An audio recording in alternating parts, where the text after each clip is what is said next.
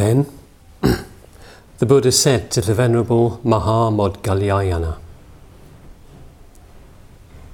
Maudgalyayana, go to the Licchavi Vimalakirti to inquire about his illness. Maudgalyayana replied, Lord, I am indeed reluctant to go to the Licchavi Vimalakirti to inquire about his illness. Why? I remember one day when I was teaching the Dharma to some householders in a square in the great city of Vaishali. And the Licchavi Vimalakirti came along and said to me, Reverend Mam Maudgalyayana, that is not the way to teach the Dharma to the householders in their white clothes. The Dharma must be taught according to reality. Reverend Maudgalyayana, the Dharma knows nothing of living beings because it is free of such concepts as living beings. It knows nothing of the self because it is free of the dust of desire. It knows nothing of a lifespan because it is free of birth and death. It knows nothing of individuality because it dispenses with past and future lives.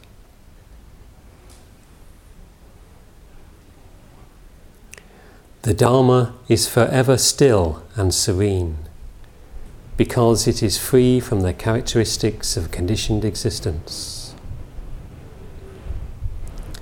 The Dharma is without characteristics because it is without anything that can be perceived. It does not become an object because it is free of words and letters. It is inexpressible and it transcends all movement of mind. the Dharma is omnipresent because it is like infinite space. It is without colour, mark, or shape because it is free of all process. It is without the concept of mine because it is free of the notion of personal possession. It is without ideation because it is free of mind, thought, or consciousness. It is incomparable because there is no entity that can be set beside it. The Dharma has no dependence on causes, for it does not rely on conditions.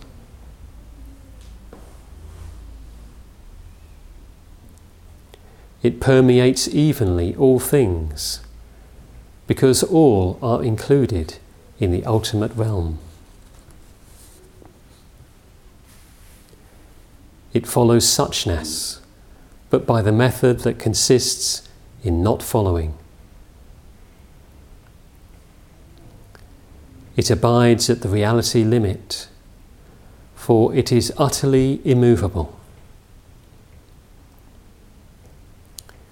It is immovable because it is independent of the six objects of sense. It is without coming or going, since it never abides anywhere to begin with. The Dharma accords with emptiness, follows what is signless, responds to what is wishless, for it avoids all affirmation and negation. It is without grasping or rejecting, for it is free from arising and passing away. It is without any fundamental consciousness, transcending the range of eye, ear, nose, tongue, body, and thought. It is without high or low for it abides without movement or activity. It escapes the sphere of all imaginations, for it ends utterly all idle chatter.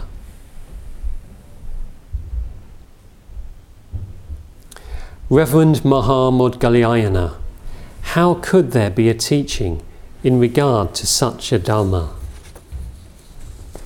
Reverend Maha Maudgalyayana, even the expression to teach the Dharma is presumptuous, and those who listen to it listen to presumption. Reverend Maha Maudgalyayana, where there are no presumptuous words, there is no teacher of the Dharma, no one to listen, and no one to understand. It is as if an illusory person were to teach the Dharma to illusory people.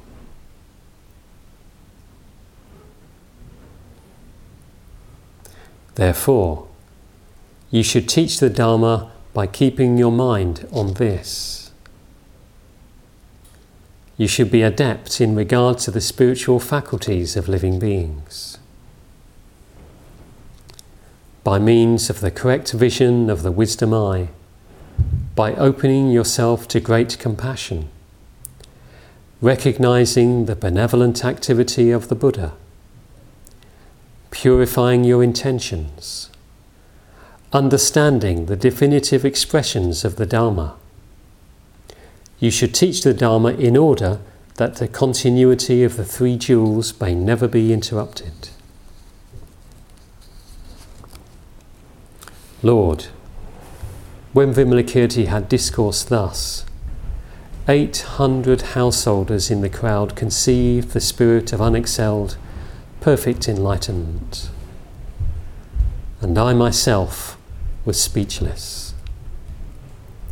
Therefore, Lord, I am indeed reluctant to go to this good man to inquire about his illness.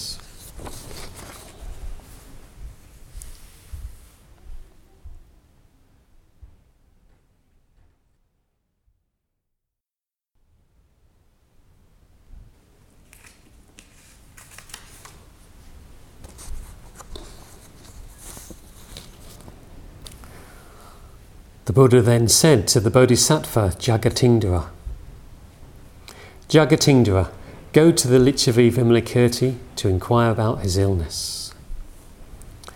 Jagatindra replied, My Lord, I am indeed reluctant to go to that good man to inquire about his illness. Why? Lord, I remember that one day when I was at home, the wicked Mara, disguised as Indra and surrounded with 12,000 heavenly maidens, approached me with the sounds of music and singing. Having saluted me by touching my feet with his head, he withdrew with his retinue to one side. I then, thinking he was Shakra, the king of the gods, said to him, Welcome, you should remain consciously aware in the midst of the pleasures of desire. You should often think on impermanence and strive to utilize the essential in body, life, and wealth.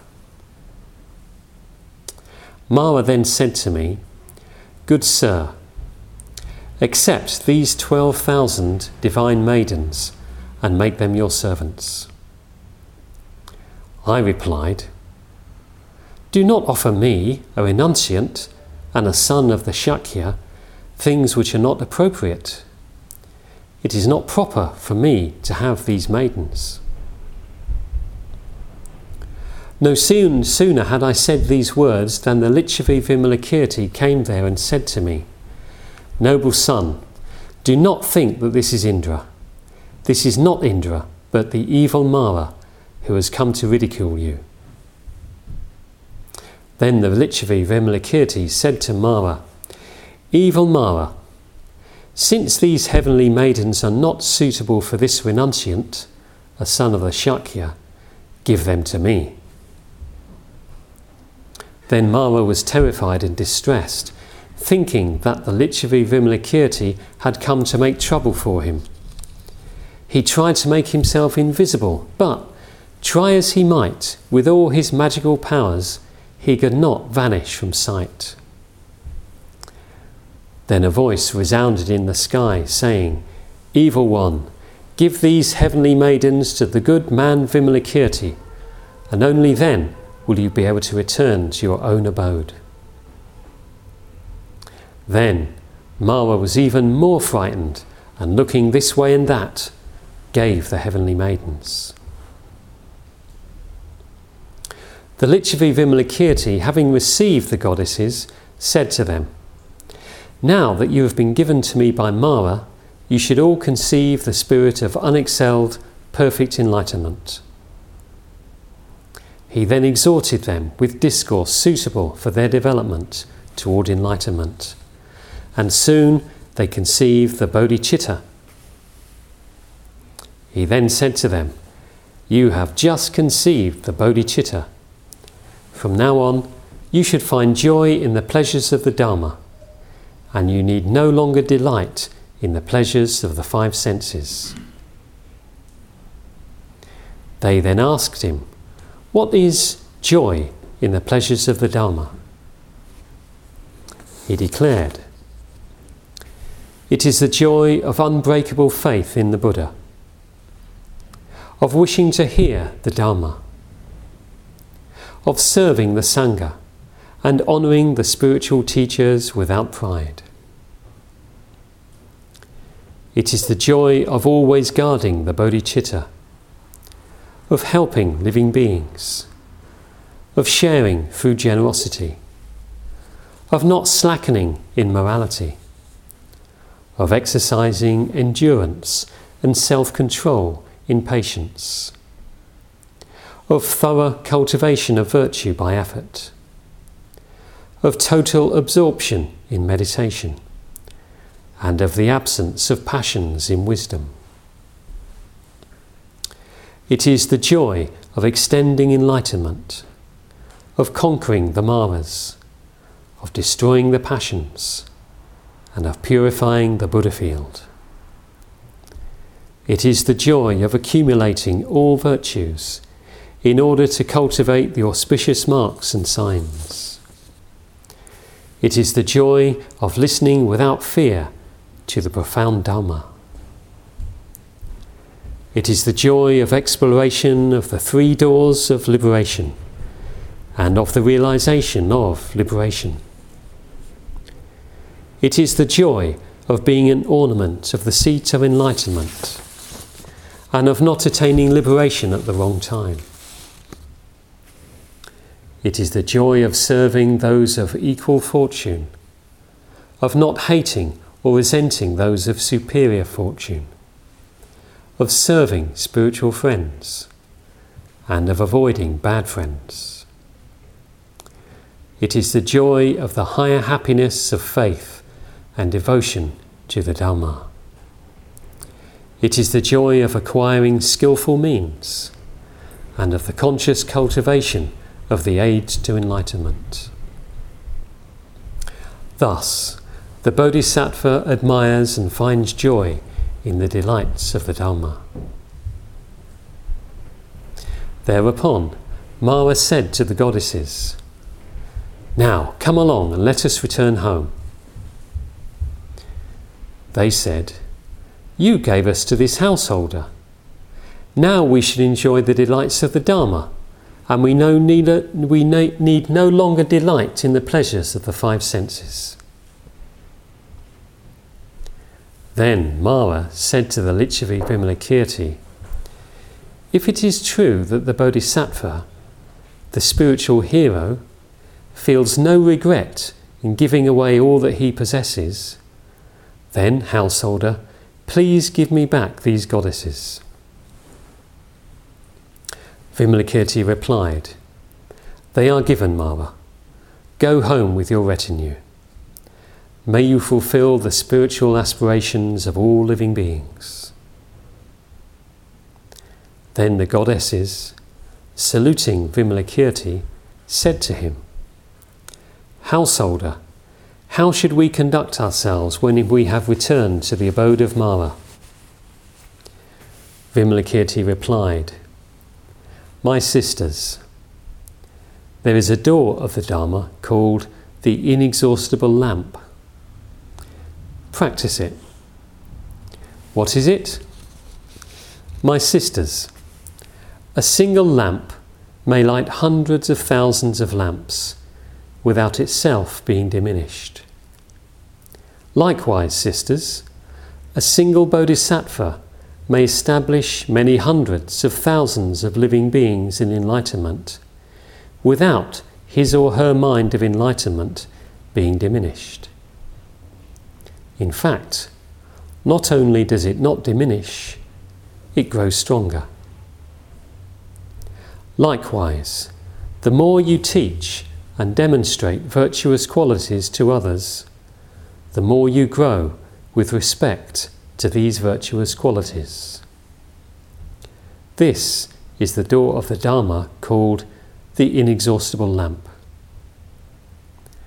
When you are living in the realm of Mara, inspire innumerable gods and goddesses with the bodhicitta.